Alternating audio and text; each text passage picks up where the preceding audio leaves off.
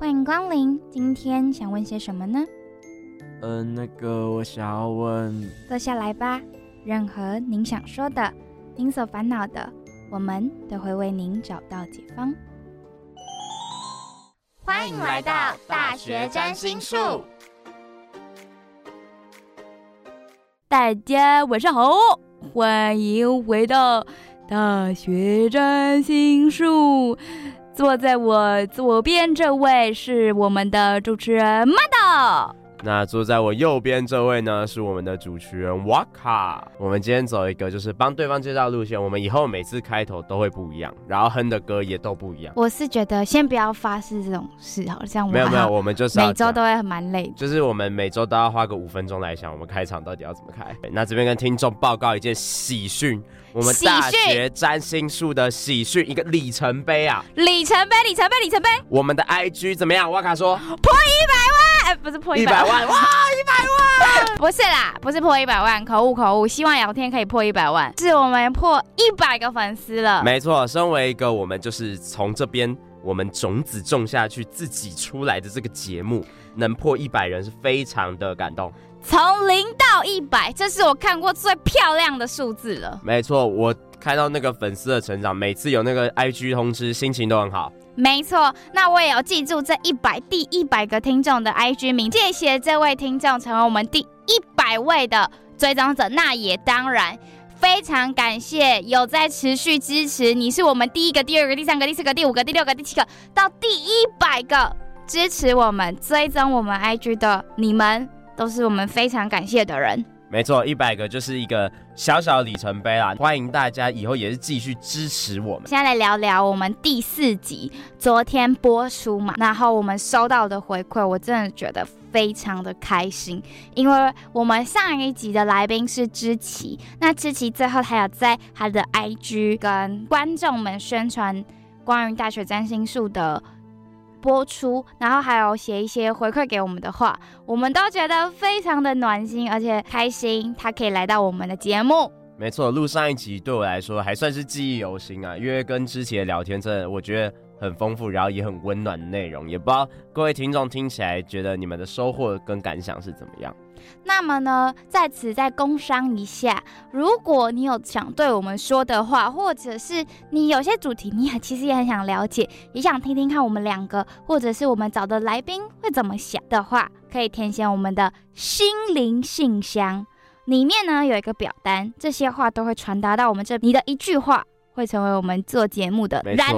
料。这个表单连结就在我们每一集 podcast 的底下，就会有我们的心灵魔法药炉，大家就可以记得去填写，好吗？没有错。好，那今天呢？今天聊的主题就非常特别啦。我们今天聊一个也是怎么样，每个人不要说大学，大家都会经历过的事情，不会只局限在大学。你大概甚至你发生的事情，可能不在大学，幼稚园就开始了。没错，幼稚园。说到这个，等一下就可以分享。想知道我们今天要聊什么？那你就继续听下去。我们进下一个单元。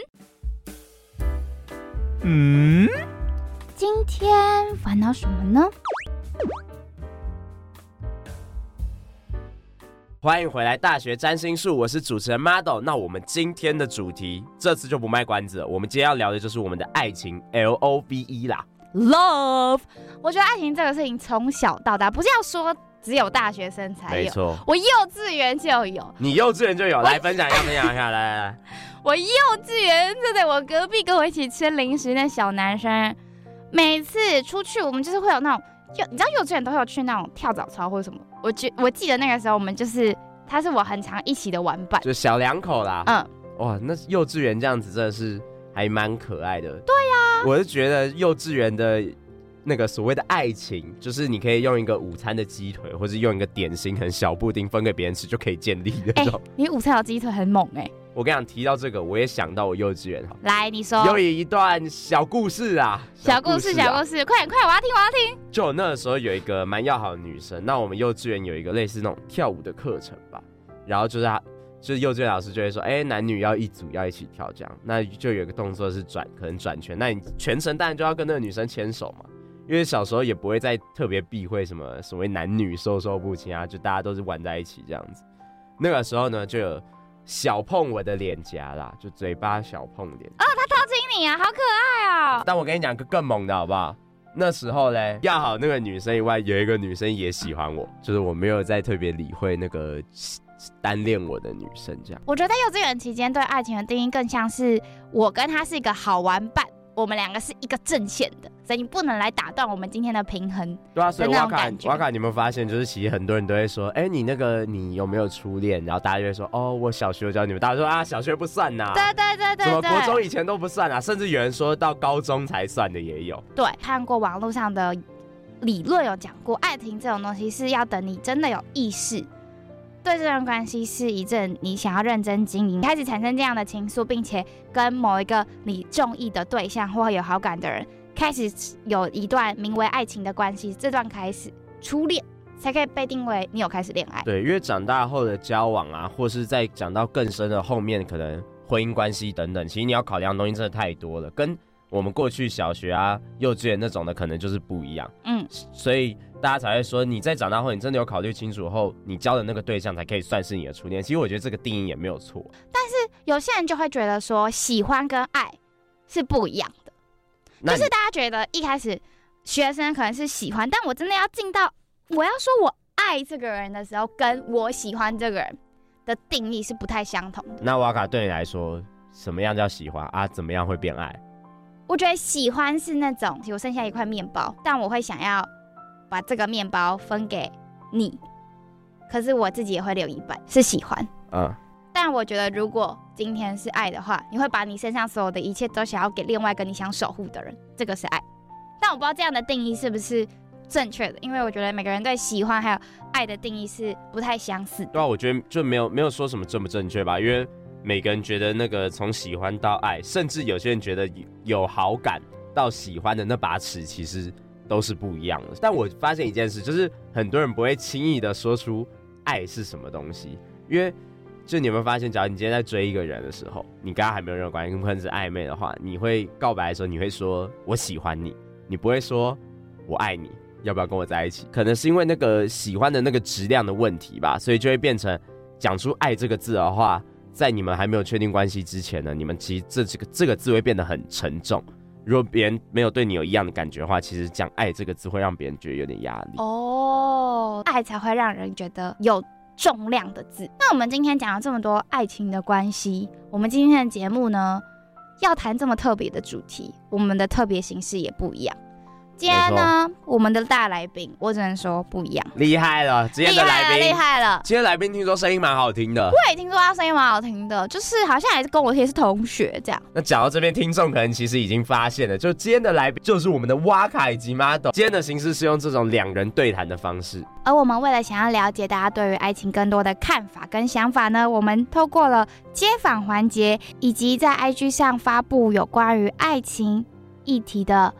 问答，搜集大家的想法。那么我们之后的访谈内容中呢，也会以此为基础跟大家聊聊关于爱情议题的我们各自的想法以及大家的想法。那接下来就让我们进下一个单元，来听听大家怎么想的吧。诶，原来大家是这样想的。搜集材料。你在爱情里面啊，你的理想型是什么样子？有什么条件吗？我喜欢外表的话，我喜欢黑高高的，然后不要太瘦，然后个性上的话就尽量幽默一点，但是话不能太多。我的理想型是第一个身高不要太高，然后长相我觉得顺眼就好，如果有酒窝的话，我觉得蛮加分的。那现实有符合吗？我觉得是完全符合。你觉得爱情在你生活中是一个重要的部分吗？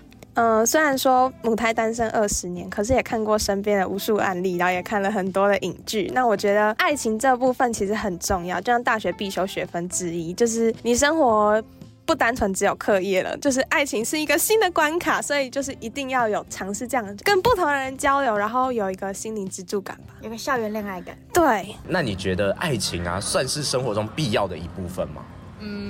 我觉得可能刚分手的时候会这样子觉得，但是其实久了之后就知道怎么跟自己相处了之后就还好，觉得自己也活得挺好的。我觉得不是，但是两个人如果在一起是确实会更开心，而且如果你有想吃什么餐厅，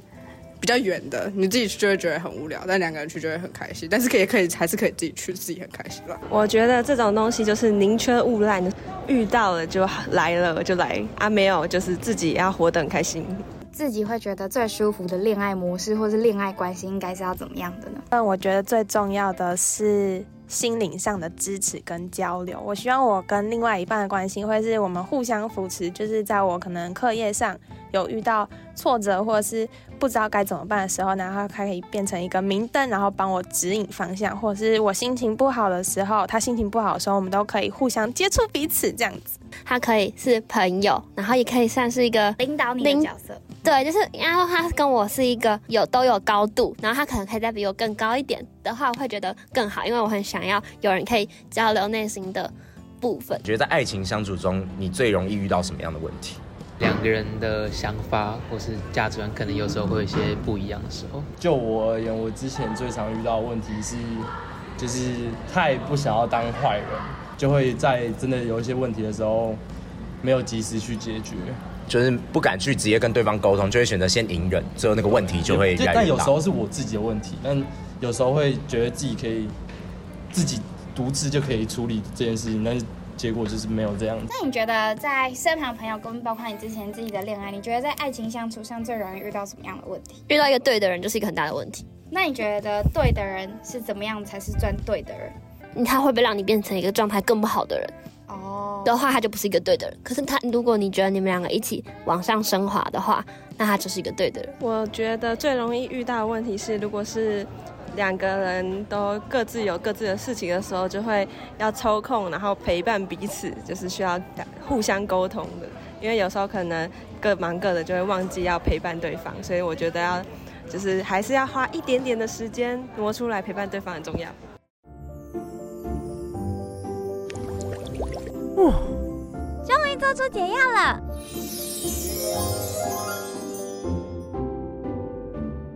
欢迎回来大学占心术的节目，那我们今天邀请到了大来宾，是我们来自广告系的 Waka。 哇，大家好，我是 Waka， 我是这集来宾哦。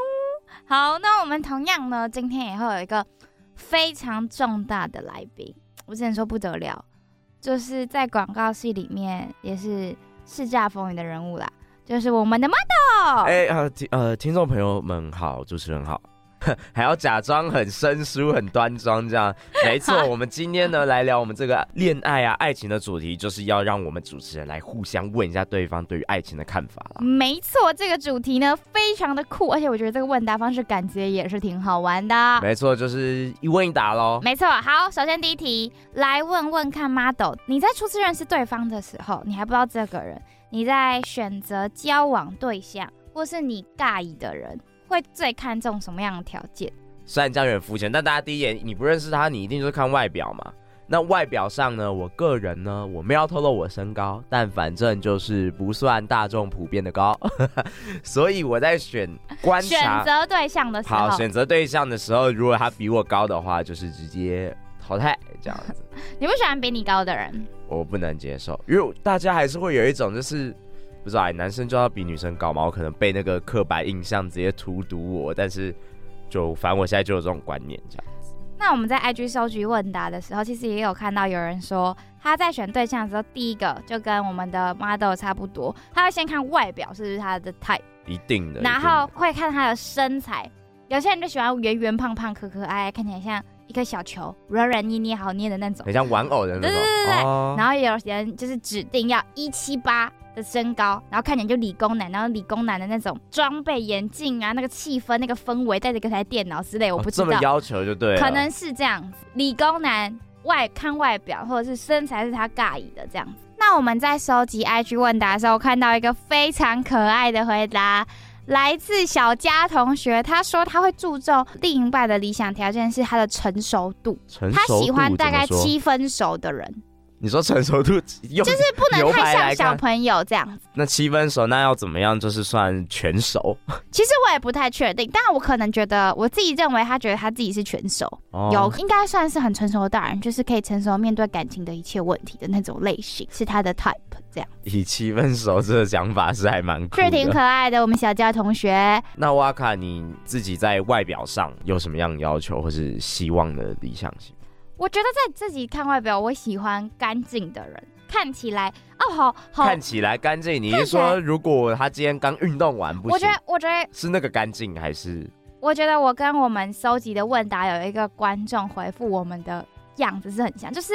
他看起来干净，就是至少我闻到他的味道，或者是我看到这个人他的衣服不会。哦，就是看起来昨天没洗，就是很多天没洗，然后头发不会看起来很油腻，感觉早上出门没有整理过，就是他是稍微有在注意他的仪貌，但不用太过度，就是基本的那种礼仪的感觉，就是看起来整洁这样子。没错。那如果有荷叶边，那可能就需要考虑。对啊，你是可以接受衣服有荷叶边的人吗？女生吗？可是女生通常不太会吧？对，就是大家会比较通常。这样也是刻板印象嘛，但的话男生比较美差一点，就衣服就穿久一点有美差，但是我自己的话就穿荷叶边衣服就是拿来当睡衣用这样子，我丢掉。懂，我自己觉得荷叶边就是算一个蛮象征性的点，就是干干净净，它就不太属于干干净净的类型，它就是你不能接受的类型，我不太能接受。但他如果真的很帅这样。有腹肌这样、比你高。但我又看不到他腹肌是怎样，初次见面把别人衣服掀起来这样，他就很无聊，拿起来擦擦汗这样啊。但我觉得如果长得好看的话，应该 OK 吧？就是长得像车银优那样。哦，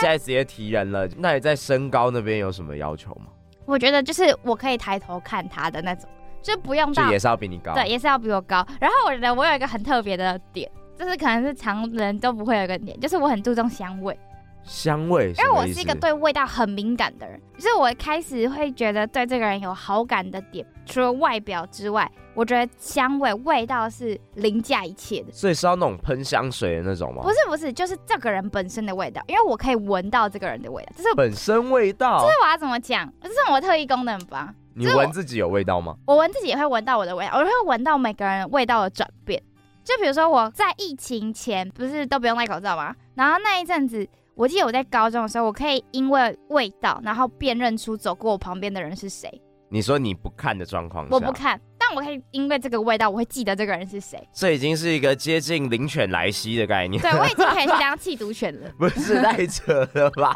为什么你是用嗅觉来探索这整个世界？没错，所以我觉得。就是如果今天我闻到这个人味道，第一印象就是好，那他很40%到50%，他就是会是我喜欢 类型的人。就是比起外表来说，味道好闻这件事情对我来说更重要。哦，我理解你一说那种可能青春期啊，那种小男生那种荷尔蒙爆发的时候，就有一些比较类似汗臭味那种味道，你就觉得不太行。对，而且我会、因为我闻到臭味，我会头晕，我会很认真的头晕。所以是有人身上会散发着清香吗？就是会有人真的身上会有一个他独属于他的味道，就他不喷香水，但是就是我觉得是家里面的可能有点洗衣精的味道，对，家里洗衣精或者是他们家里可能有点香氛蜡烛之类的，反正可能是他家里的味道。我自己觉得我对于这种味道是很注重，我觉得我很看味道。好，我很闻味道才对。那我们先跳出一个肤浅的角度，我们来走内心啦，心理层面。那问一下Waka，你觉得个性上怎么样的条件会比较吸引你？我觉得个性上就是那种他会是一个健谈的人，而不是有些人是会很害羞到你会不知道怎么跟他对谈，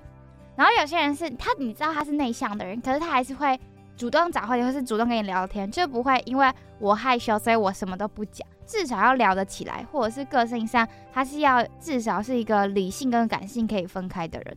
哦，那种蛮难的。或者是说就是至少脾气不能太差吧，就是不能忽然就是上一秒笑哈哈，然后下一秒忽然跟你暴躁起来，我就觉得情绪转换太快的人，这跟理性感性分开我们不太一样，这是阴晴不定。对，阴晴不定，我觉得阴晴不定我不太能接受，情绪起伏太大。对，情绪起伏太大。哦，这样也不太行。我觉得我蛮喜欢情绪很平稳的人，应该没有人很喜欢情绪起伏很大的人。说明有人就喜欢就生活像是过云霄飞车一样。对啊，有可能有啦，刺激一点啊，对不对？但我觉得我不是，我觉得另一半的情绪会波动到我，所以如果他不是一个情绪平稳的人，我会很容易受到他情绪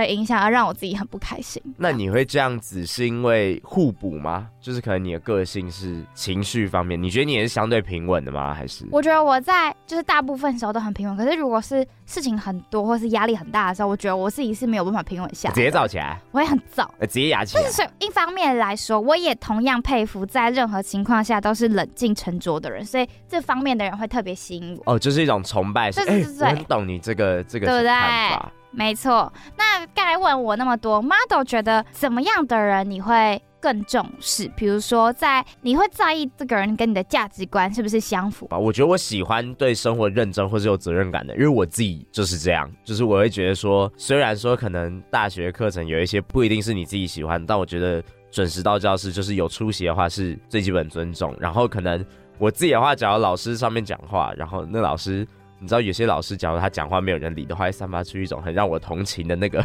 气场，然后我就会看着他眼睛，然后认真听，想办法给他一点回应这样子。所以我也希望就是假如我选对象的话，我的对象也会是这样子，就是有责任感，然后有算是同理心吧，就是感同身受，因为毕竟当你讲话的时候别人不理你的话，那感觉一定不好受嘛。然后我有一个特别的，一直以来大家问我说你对教育想要调整，我都有一句蛮绕口的话，但是它就是算是也是个性上面要求，就是我很喜欢那种日常生活中笨笨的，但是做正事的时候很聪明的那种人。哦，你喜欢有反差感的人，就是对，就是他在做正事的时候或是什么分工啊，工作上就是很明确，然后也很厉害，很确实有责任感，但是他日常生活中就是锵锵笨笨。我喜欢那种笨笨锵锵的啦，这样就是真的出去的话有一种就是遛狗的感觉嘛。到底下面养几只狗？你不是自己就养一只狗了？我只觉得说就是当有一个在旁边这样耍锵的话，就是会被萌到啦。就是我自己就是你知道男生啊在看女生，就是有一种有需要一点保护欲的感觉。对，有分那种可爱型跟漂亮型，我可能比较偏可爱型这样。懂。那我们各自分享我们的理想型跟在意的地方，就来讲讲你觉得爱情关系一定要是对你来说有帮助的才算爱情，还是就是有没有帮助都没有关系，只要在跟这个人在一起是舒服快乐的就好。我自己会觉得当然是有进步会最好，而且我其实我自己的看法是，如果你真的喜欢这个人的话，或是你们的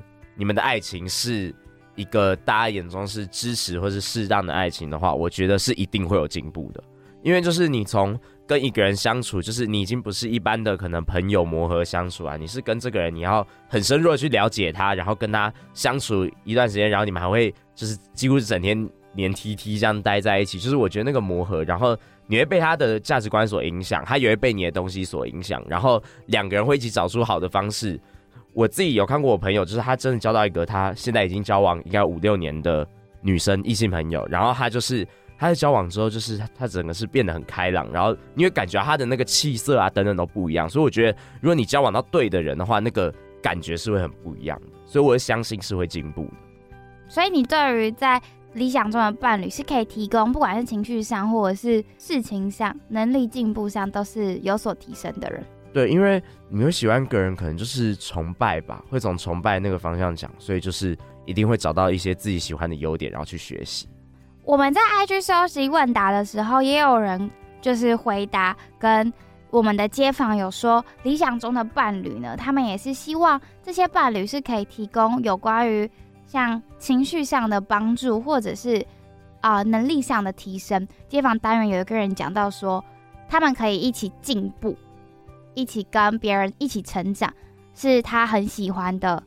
就是情侣关系的模式。我觉得我自己也蛮认同这样子的点。那我们现在直接跳到，假如你今天你已经有一个对象了，但是你们还没有交往，是在我们所谓的暧昧，对不对？那个粉红泡泡，大家还在互相套路来套路去的那个时候，那Waka，我要问你一下，你觉得在你遇到就是对于有好感啊，或者可以发展对象，你会比较偏主动还是被动？我觉得我对于有好感的人，我会是主动的人。哦。竟然很少看到女生是主动的，但我觉得那个主动是，如果我在知道这个人是他可能对我没有很大的关注，我会让他想办法关注我，然后就是让他知道有我的存在的那种主动。以我对你的了解，应该不难啦，因为你蛮吵，那谢谢。那 Model 对于自己在队友好感或是觉得可以发展的对象，你是主动还是被动的？我跟你讲，真的不要多说，但是这种东西可有经验的啦，就是你在那个观察的时候啊，你就要观察这个人他到底有没有在可能看到你之类的。因为就像你说的，如果有在关注你的话，如果他根本就没有关注你，你再怎么进攻都是就是很丢脸啊，其实。对，只要他有关注到你的话，那就是我应该就会算是主动了，因为我其实之前就有蛮多这样讲，你还行，但之前就蛮多就是告白经历啦，我会直接就是讲我对他的想法这样子。哦，所以也是算蛮主动的人欸，就是逮到一个机会咯，就是直接冲咯这样子。嗯，但我觉得在暧昧期间，如果对自己有好感或是可以发展的对象的时候，大家可能都会觉得男生要主动，女生好像要处于被动的状态，但我觉得不尽然。就是如果今天你在一个我先假设以正常人来说，女生都要处于被动的状态，但如果就是有很多不管是我们在论坛上看到的文章，或自己身边好朋友的例子，如果你不主动让这个人看见你，那他就不会看见你的心意，或者他就不会知道有你的存在。先不要讲看见心意好了，他就不会有知道你这个人。那他在不知道你这个人的情况下，他要怎么知道？你要怎么传达出你的好感？对，或者是展现出你自己是他可能喜欢的类型。确实，因为不会人人都看到人，然后就在想说，哎，那我是不是可以干？不会有人这样，随时看到人就有那个想法。对，但我觉得就是有一句话不是叫做“男追女隔层山”，男追女隔层山，女追男隔层纱。我觉得这句话也有一点太给人家压力感，就是感觉哦，好像就是男生追求女生就是一定困难重重。就是我觉得不同的情境会有不一样的状况，然后如果这个人最后他真的不适合你，或者是他真的拒绝了你，就代表你们可能真的就没有这个缘分，或者是你们更适合当朋友的这种关系，我觉得就不强求。但是如果是有些人就会觉得女生追男生一定要很轻易，可能就会造成有些女生心里会觉得啊，我都做那么多了，那为什么他没有看见我？为什么他最后跟别人在一起的？这样的时候，就是有些人就会产生我是不是不够好，不足以被爱，所以他看不见我。但我觉得大家不要有这种想法比较好。理解，我觉得就是在追求的情况下，就是大家心态要开放一点了。没错，这也是为什么我每次有机会我就冲，嗯，反正冲到死了就算了，撞死就算了，就尴尬。以后想小路跳一下，对啊，就以后就吃饭，以后教室就坐远点就，没有啦，能跑就跑，能跑就跑。好，那觉得就是在暧昧期间啊，什么事情算是自己的地雷？地雷，你说是什么意思？就是比如说，在暧昧期间，你看到他会吃饭完就是直接剔牙，公共场合剔牙，然后去外面的餐厅他会脱鞋子。哦，你是说会直接让你冷掉？你这个人冷掉，那个粉红泡泡直接崩坏的那种，直接破掉的那种吗？对，我觉得应该每个人都有自己一些什么隐秘一点的东西，这样子。什么是隐秘一点的东西？就是可能也是会抠脚啊、放屁啊这种东西。如果真的直接很大方大拉拉的显现出来的话，就是我觉得那个是后续当然你交往可以接受，但是如果在暧昧期间的话，可能会有点错愕。假如我刚吃饭喝酒聊天到一半，然后突然就这样打一个大饱嗝，然后我真的会吓到。我讲哦哇哦，对啊，还有就是味道，就是我不是会在意味道的人，但只要我发现他可能身上味道，或是可能口气不太好的话，或是头发，有些人就是不太喜欢洗头，这样子的话，卫生方面的问题的话，我也比较会不能接受这样子。Waka你呢？有没有什么地雷你会马上一听到就 Oh no？ 就是或者是在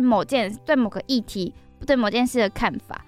这件事情如果我觉得它跟我价值观真的很不合，我会在这个地方算是我的地雷，就是真的很不一样，甚至是我不喜欢的，我就会直接拜拜。这就算是一种聊不来吧，就是聊不来，就频率就不对啊。对，没错。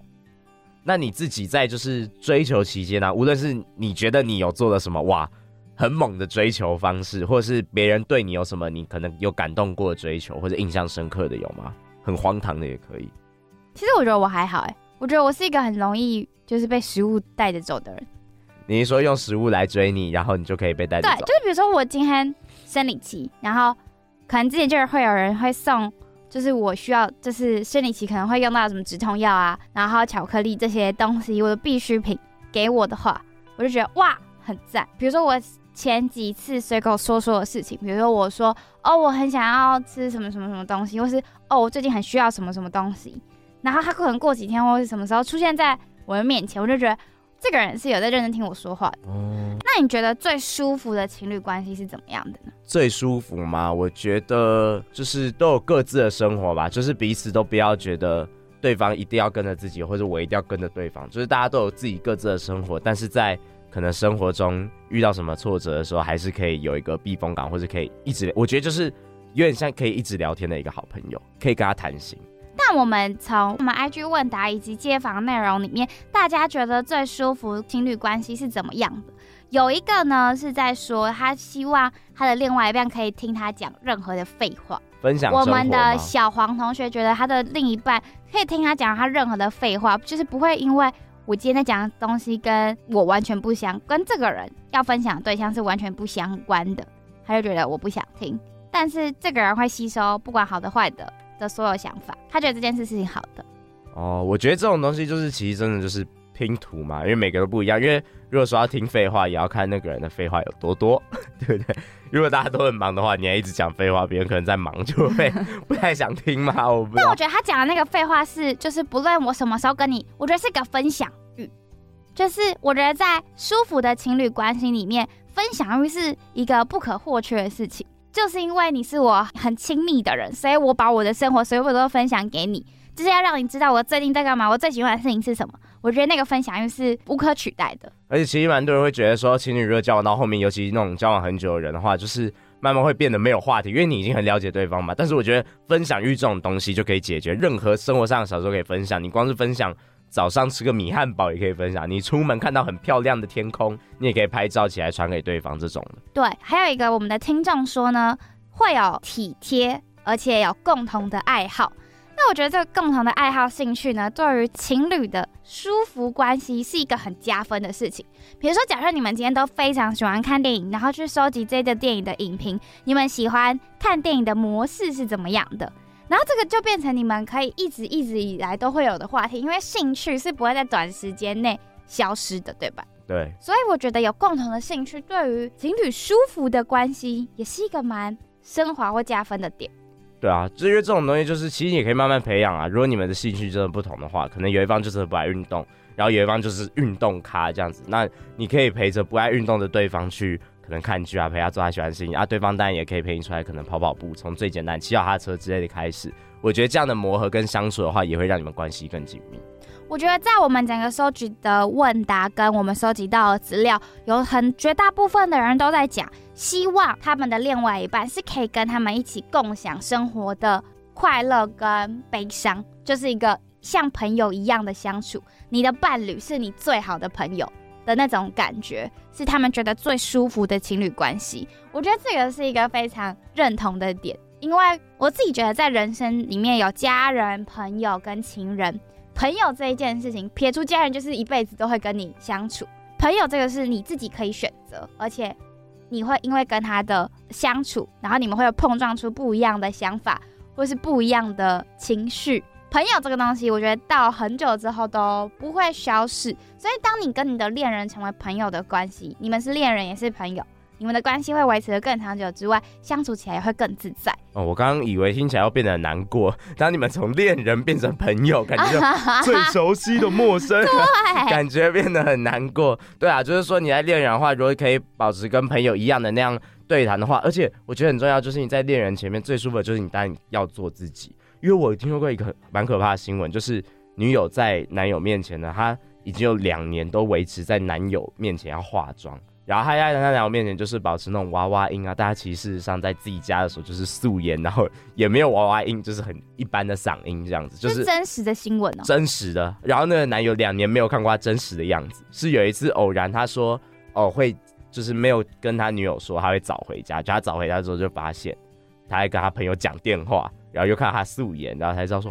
哦，原来我女友是这样。所以我觉得，在你接受对方最自然的自己的这个时候，就是你们也表示你们是真的能成为很紧密的关系，因为你可以接受他的好或是不好，就是他最自然的自己啊。当然，大家也不要对最自然的自己感到不自信或干嘛，因为我觉得一定会有人去接纳那个你。我觉得 Model 讲得非常好。舒服的情侣关系，首先的先前条件一定要你自己也舒服，对方才会舒服，不要有一方是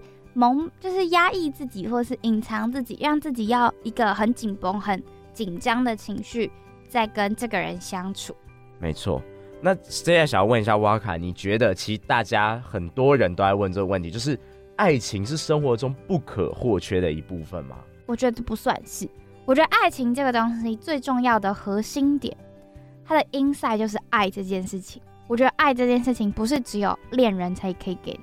就是你的爸妈、你的朋友都可以给你爱。所以生活，我觉得如果以生活来讲，不能没有爱这件事。但如果说要讲爱情这件事情，我觉得不会到完全一定必要。但我觉得好有的话，当然是对你这个生活的加分项，可是并不是必要项。我自己也是同意，它其实不是必要的一部分。其实蛮多人会觉得说，哦，他可能跟某个对象分开了之后，他就想要很急切去找到下一个那个粉红泡泡的爱情关系，或是我有遇过有人就是他也没有想要确定关系，他就很喜欢跟别人处在那个暧昧的关系。也不要说这个好或不好，因为这都是个人的选择。但我自己是觉得说，如果你在生活中有找到想要努力的目标，无论是工作上或是你自己的梦想或者其他事情你可以去努力去做的话，其实相对的那些你心灵上或生活上的空虚就不用透过爱情来弥补。因为我觉得爱情它当然那个陪伴那个加成是会让你感受到满足，会让你感受到幸福，但如果你去完成某件事情是你自己一直很向往的东西的话，那这个带来的成就感也可以填补那份空缺。所以我觉得在爱情会不会是生活的必要项这一题，要先有一个自己问自己的条件是，除了别人以外，你有没有足够爱你自己？先爱自己做的任何事跟自己本身，我觉得再去爱别人，或是再接受别人的爱，会更满足一点。关于这一期呢，我们在问街访的人啊，大多数的人也是说觉得不是必要的一部分。那讲完了就是这么多，觉得爱情是不是生活必要的一部分？那就要来问一个尖酸刻薄的问题啦。尖酸刻薄，爱情还能尖酸刻薄？没错。 Model 自己是爱吃醋的人吗？够酸吧，很酸吧。你这个切入点非常快，这个直球快到已经远出神球了这个主审已经可以准备拉弓了我自己是觉得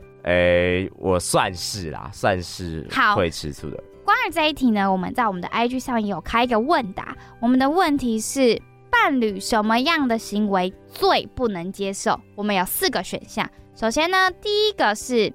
帮异性夹菜或者是添饭，第二个呢是帮忙整理衣着，不行。第3个是在异性朋友家过夜，不行。第4个呢是跟异性朋友喝酒，贴吧，不行。好，那来先跟大家分享一下这4个选项是怎么来的。第一个选项呢，帮异性夹菜或添饭，我们有在很多的Dcard论坛以及热门讨论文章里面都有提到说，帮异性添菜真的是可以的吗？还有韩国有一个文化叫做就是帮女生夹紫菜叶，因为韩国有一道腌制品，它是那种紫苏叶，然后那紫苏叶是一片一片，它是腌制物，它已经湿湿，所以它每片都会粘在一起，夹起来的时候会有点难夹。那你可以接受有一个人可以帮你抵住底下那个紫苏叶，然后让你夹起上面那块更顺利，这件事情也在韩国的就是算是蛮国民问题，就是大家会蛮常问别人说你可以接受这件事情吗？所以我们才会有类似这样的问题出现。没错。那讲第2个选项，帮忙整理衣着。因为呢，我小时候我妈妈就是我爸出门上班的时候，他会帮我爸调整领带。很多的剧情或者是日剧里面也都会有，就是小朋友被妈妈整理领带，或是你的亲密的人会帮你整理你的衣着，温馨啊。对，所以整理衣着呢，就是因为这样子才诞生这个选项。再来是在异性朋友家过夜，好，这个就非常明显了吧？就是有时候呢，大学生有没有出去玩，一群3、5好友就是约到一个人的租屋处喝酒，那一不小心这群人就喝醉了。那有些人是可以接受一群人有其他人，那你有先报备。说好，我今天要去叉叉家家喝酒，她是女生，然后这个场合有多少人，今天可能会在她家过夜，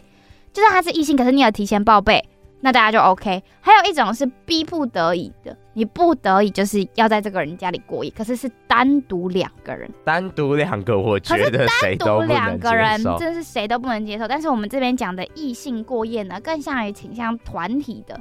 就是大家一起集体出去玩的那种。再来第四个就是与异性朋友喝酒，那很多酒局一定都会有男有女，有男有女玩起来就会更好玩，因为男生讲话很好笑啊，或是女生蛮好笑的啊之类的。是吗？我觉得男生喝酒更有趣，是不是？对，男生自己喝酒更辛辣，没有女生的话更辛辣。好，反正呢就是异性朋友喝酒。就是也是蛮多人会热议说，到底可不可以接受自己的男朋友或女朋友去一个可能有3-4个男生、3-4个女生一起喝酒的场合。那首先来问 Model， 你觉得这4个选项里面哪一个你最不能接受？我自己的话，我最不能接受是单独跟异性过夜。单独没有，现在讲团体。团体啊，谁会接受单独？那我觉得整理衣着最不行。整理衣着？对啊，不是啊。啊，整理衣着，你可以跟他说哦，你领子乱了，啊，就自己整理就好了。对，或是你什么什么裙子夹到屁股、夹到屁缝这种啊，就这种讲一下就也还好吧，虽然有点尴尬。但我觉得讲整理衣着，我有一个很具象的画面，如果今天有一个女生她太冷，然后她就是穿着一个连帽外套，她拉链没有拉，可是天气很冷。那个男生走过来就把他拉链直接拉上。Hell no！ 哎、欸，不行，这个我觉得不行。如果那个人是我的女朋友，那个男生的地址就是给我交出来就对了，我跟他拼了。超级好笑。所以整理衣着，我跟 Model 一样，我也不能接受整理衣着，因为我觉得这太亲密，自己不会用，是没手是不是？对啊，不是啊，我有问题，我女朋友手断了吗？没有吧？超过分，超级尖酸刻薄。但我自己猜，这4个选项里面票数最高的是夹菜。没有，来，我们来公布正解。刚才都没有公布正解。这4个选项里面最高票的是在异性朋友家过夜啊？真的假的？团体吗？但是我觉得可能是因为大家会设想这个是单独的哦，有可能，所以才会觉得这个是不能接受。哦，我们题目没有问清楚。但是呢，也有些人是因为我们要介绍小 V 同学的回答，就是小 V 同学觉得不管是在异性朋友家过夜，只要是异性朋友家过夜，他就安对。啊，真的假的？可是我觉得说，你今天在异性朋友家过夜的话，就是尤其你们可能有喝酒，那有些人是用捷运或是就是骑车的话，那喝酒也不能骑车啊。那这样我要怎么回家？走路回家？我觉得搭车，你说叫 Uber 吗？那种的，我自己会觉得说，异性朋友，尤其是一群人的话，我觉得应该没有什么。当然，假如说我女朋友然后去异性朋友家过夜，然后就他们的那一团是只有她一个女生的话，那但我会觉得不行。但如果是一群3-5好友，我觉得没有问题。如果我就是他有跟我讲那朋友是谁，我认识的话，或我至少我知道是谁的话，那我觉得小 B 同学他应该是，如果这个人有先跟他报备说，我今天喝酒的酒局有谁，然后我们假设要在那里过夜，然后也是跟你一样3-5好友，那他就 OK。可能是他不喜欢像你刚才说的人比较多，都是只有自己一个男生或自己一个女生这样子。但我反而是觉得，就是越团体越安全啦。因为就是大家会有各种不同的那个道德标准去 judge， 然后你知道这个人有另一半，但有人要跟他有亲密接触的话，大家那个价值观道德标准压下去，一定也不敢怎么样嘛。但当然也要看就是交友状况、交友圈是怎么样子。那帮忙夹菜是第几名？帮忙夹菜一定前面吗？帮忙夹菜是我们倒数第2名。倒数第2怎么可能？可是大家不是都。我感你当然可以接受你的男朋友就是帮别的女生夹菜。其实我觉得这个我也很不行哎、欸，就是在 IG 投票的时候，我自己也是投这个选项。但我刚才讲的时候，我是说我觉得帮忙整理衣着也很不行。但如果真的要选一个最不行，我觉得是夹菜，因为我觉得我很喜欢吃东西。不是这点也太薄弱了吧？吃东西对我来说是一件珍贵的事情。哦，对来说是一个很重要的事情。所以如果我很喜欢的人夹了我喜欢的菜给别人，不是夹给我。那如果你不喜欢菜，我也不行。你可能不喜欢胡萝卜，他帮你夹胡萝卜，我不行。那假如说你的菜上面就是跟我吃饭的时候，如果他夹菜给别人，你的套餐有胡萝卜，你不吃胡萝卜，他不想浪费食物，你男友把它夹起来放到隔壁，就是对面的女性朋友这样。那我可能可以。所以就是帮忙处理剩食的部分就 OK 嘛。那你也就是双标嘛。你先讲你的。我自己就是我刚刚就讲啊，我觉得整理衣着最不行啊，我觉得。过夜的话，若是真的逼不得已的话，或是有先告知的话，我觉得 OK。那夹菜嘞？我觉得跟夹菜比起来的话，整理衣着更不行。我也这么觉得。那讲完这些有关于吃醋的事情啊，吃醋就会延伸到什么？吵架。吵架一定是什么？你的爱情关系中出现了什么问题，对不对？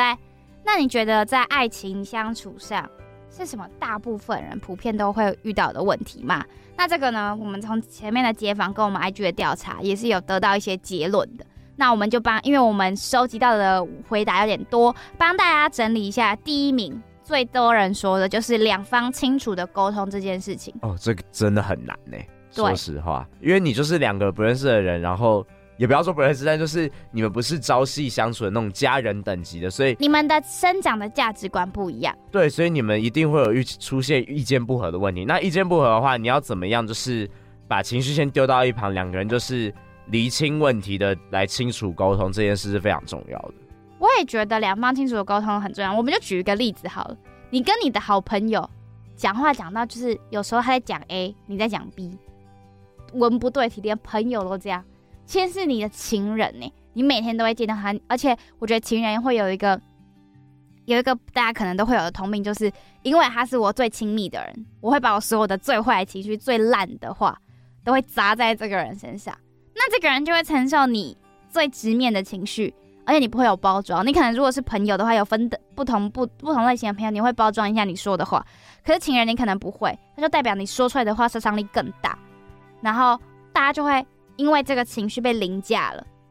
你的理智，所以你就没有办法好好的跟这个人沟通，这样反而是更不好的。我自己的做法是啊，我之前也是算是一个蛮情绪化的人，但我觉得说这种东西是可以在日常中去做练习，因为你跟朋友相处的时候，假如像你刚刚说的哦，朋友在说 A， 然后我自己在说 B， 两个人根本就立场就不同，但是如果你在跟朋友谈话的时候呢，你就可以先把情绪放到一边，两个人来清楚的去沟通出问题点在哪，然后要怎么解决的话，你跟爱人在相处的时候，你们真的遇到问题或者遇到争执了，你也可以就是有耐心的去解决，尤其他又是你有好感的人，你想要跟他有亲密关系的人，就是你一定会想要用更大的包容心去对他。我自己的做法是会这样，但我觉得有一个状况可能会是，我觉得这一整件事情吵架后最重要的事情就是情绪这件事，因为每个人情绪过了的时段不一样，像我觉得 Model 你可能就是情绪过得很快的人，所以你可以很快理性的下来，可是有些人是情绪会留很久，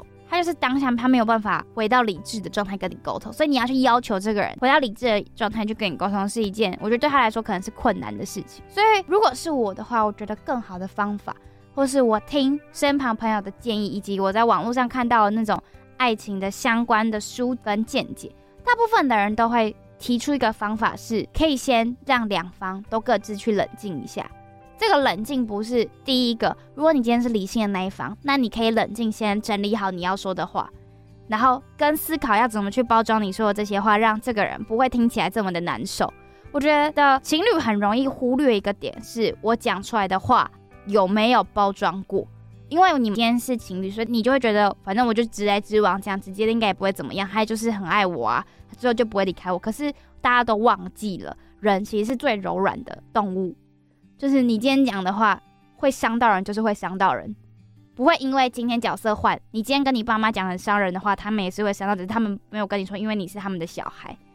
今天你的情人你跟他讲了很重的话，他是可以选择离开你的，就是当你用你讲的伤人的话去消磨他对你的爱情，或是他对你的包容，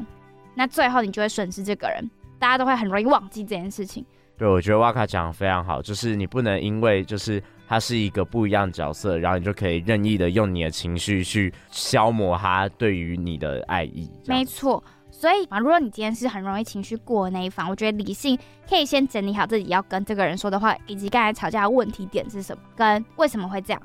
那我觉得如果你是情绪没有办法很快的就结束的人，我觉得是你可能要先让自己的情绪先过了，不要那么快的去跟别人说出很伤人的话，先慢慢的让自己冷静下来，然后整理要自己说的话，我觉得是这样子的方式比较好。然后呢，我也想问 Model 一个问题，你觉得冷战这件事情是对感情会有帮助的吗？冷战哦，如果你是说要相互冷静的话，因为我们刚才说冷静的话，那有些人就会把这个看成为冷战。其实这种东西真的蛮像一线之隔的，应该说你的冷静的那一层面是有没有还对对方抱持着就是负面的情绪，就是你在冷战的时候，你的内心想的到底是我要怎么样跟他冷静的表达出我的想法，还是就是说他怎么会这样子想啊，他怎么不懂我在说什么。如果你一这样的话，那当然就是冷战，因为你越听然后自己内耗越严重，你想的就只有说就是对他的否定跟负面的情绪。但如果你想的是说我要先冷静，我要把我的情绪包装后再跟他说出的话，这样他比较听得进去，我觉得这样子的话那就不会算是冷战，那种就是冷静。那我觉得这种的话是 OK 的。我觉得 Model 讲的很有道理，我觉得真的是一线之隔，是来自于你心里的想法不一样，我觉得讲的非常好。那我们第二名是什么？来 Model 帮我们揭晓第二名。第二名是新鲜感的维持，不过要说两方清楚的沟通是领先相当多的，但是新鲜感的维持呢，这件也是大家非常觉得会遇到的问题啦。因为是你再喜欢吃一个东西，总会有腻的一天吧。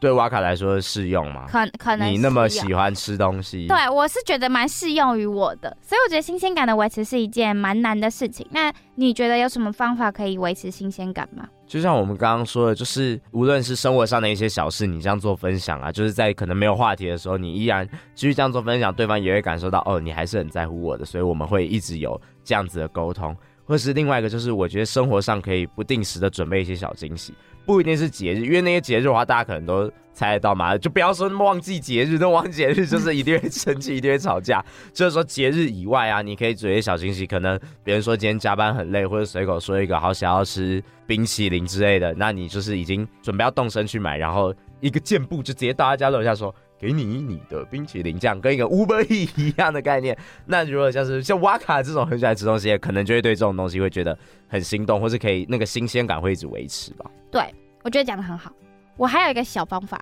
就是呢，我觉得新鲜感维持可以一起去尝试做你们两个都没有做过、跨出舒适圈的挑战。比如说，你们一起去做一件高空弹跳，或是一起去规划一个旅游。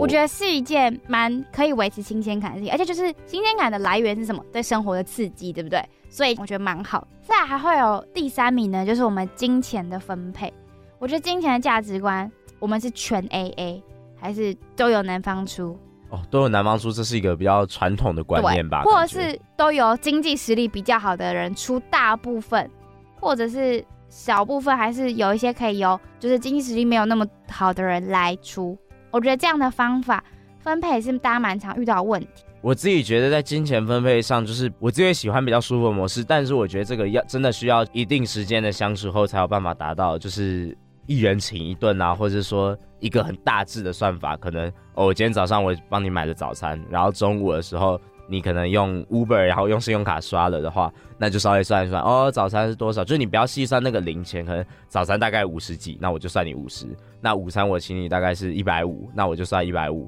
那这样的话我们扣掉之后我之后还你100，类似这种就是不要算得太仔细，就是全 A 零钱都这样算清楚的那种，就是一人行动或是互相帮助的概念。我觉得这样子的话当然是最舒服的，但我觉得最没有争议的话，或是一开始情侣可以适用的话，就是 A 制，尤其像我们这种现在还在学生时期，就是大家没有自己出来赚钱这样子。对，我觉得如果你今天是学生的话，金钱的调配在一开始就先讲好，我觉得是一件蛮棒的事情。你们可以有个共同基金，如果你今天是学生，然后你们就一个月出去玩的时候，当你们要今天一起出门，那你们就可能两个人都共同投个500块，那这个500块加起来就是1000块嘛。那你们两个今天出去玩，你们就用这1000块，我觉得就是一个听起来公正，因为你们两个今天都会待在一起。哦，我觉得你这个共同基金的概念很不错哎。嗯，我也觉得蛮不错。就是如果今天你们两个都是学生，金钱这件事对每个人来说，我觉得都是重要的。而且有些人像 Model 刚刚有说，不要算得那么仔细，但我觉得有些人会觉得，可是我就是花了这样的钱。当然啊，所以这个就是说彼此观念的不同，所以我觉得这个就是要一定的相处之后才有办法达到这样。尤其如果大家彼此之后出来出社会之后，两方都有赚钱的话，当然在金钱压力不会那么大了。那我觉得这样一人行一段的话是一个蛮舒服的模式，也不会那么计较。就是、而且更重要的是两方要先讲。对，好，那今天就讲了这么多关于爱情相处。那爱情呢，最后一个可能会有的阶段就是分手。哇，分开这个是一个蛮沉重的话题啦。那首先想要问一下瓦卡，假如你今天面临了分开或是过去分手的经历，你是怎么样调试的？我觉得我算是一个会在分手中找到我自己出路的人，就是我是一个分手之后我可能会真的很难过很难过，我的世界就是可能真的失去了一个很重要的朋友，然后我没有办法再这样子分享我的生活给他。那我会怎么解决呢？我会学着让自己转移我的重心，比如说我就是一直在难过，那我就会出去做我平常不会做的事情，我会去挑战一些很刺激的事情，或是做一些很难的工作，就让我自己整个人就是要花很多心思在这件事情上，所以我能分心，我就不会去在意我的难过感。可是当然不可避免，我还是会在安静闲下来的时候难过。那我会怎么办？我可能会打电话给我朋友，跟我朋友聊天，或是在这段时间我会一直找朋友出门聊天。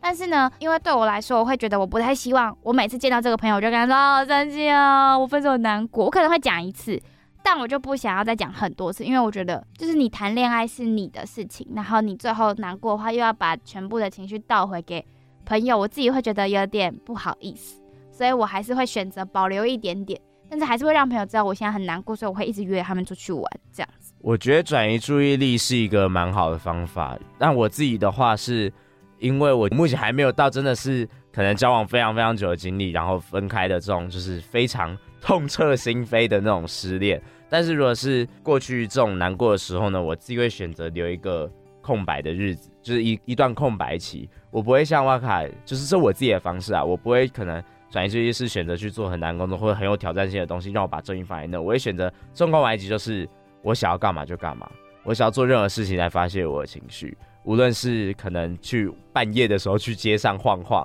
或是可能我就是专心听音乐，或是看个剧，玩电脑玩游戏这种的，就是任何一切我觉得舒服的可以解放我情绪的方式我都会选择去做，那个对我来说就是一种调试的方式。那个空白期的话我就是看每次的状况吧，但就是对我自己来说每次真的有就是很难过的事情发生的时候，撇除掉今天的那个话题也就是失恋以外，任何很难过的事情我都是这样子度过。那你觉得分手后要小心怎么样的事情呢 Model？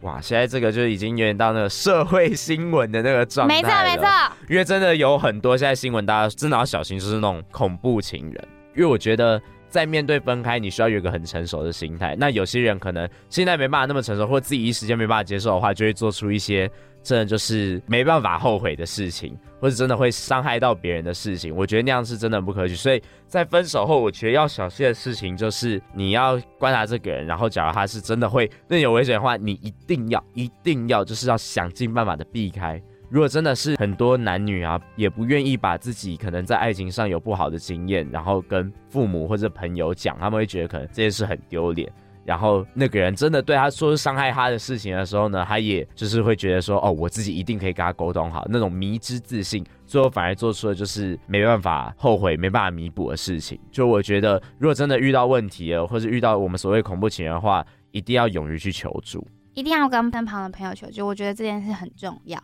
而且就是有很多社会新闻都是因情杀而起或者什么之类的，感情这件事情呢，因为人毕竟是情感动物，在情绪凌驾理智的时候是很容易做出超乎想象的事情，你认识的一个人会完全变得另外一个样子。所以在分手后除了要小心自己的人身安全跟观察自己的伴侣是不是有可能成为恐怖情人的倾向，如果今天你真的遇到了危险，就务必像 Model 说的找寻身旁的朋友跟家人求助，不要想说我今天分手是我跟他的事情，如果他延伸到人身安全的话，就不是只有你跟他的事情了。对，我自己觉得说无论是任何人都是一样，无论是另一半或是你分手之后对方的再有一个新的对象，都完全不会是你可以伤害别人，因为我很爱他所以我要对他怎么样，那个事情是绝对不可以伤害别人的。刚才 Model 说的话就是以爱为名的伤害不叫爱，那就是只是伤害而已，根本就没有爱。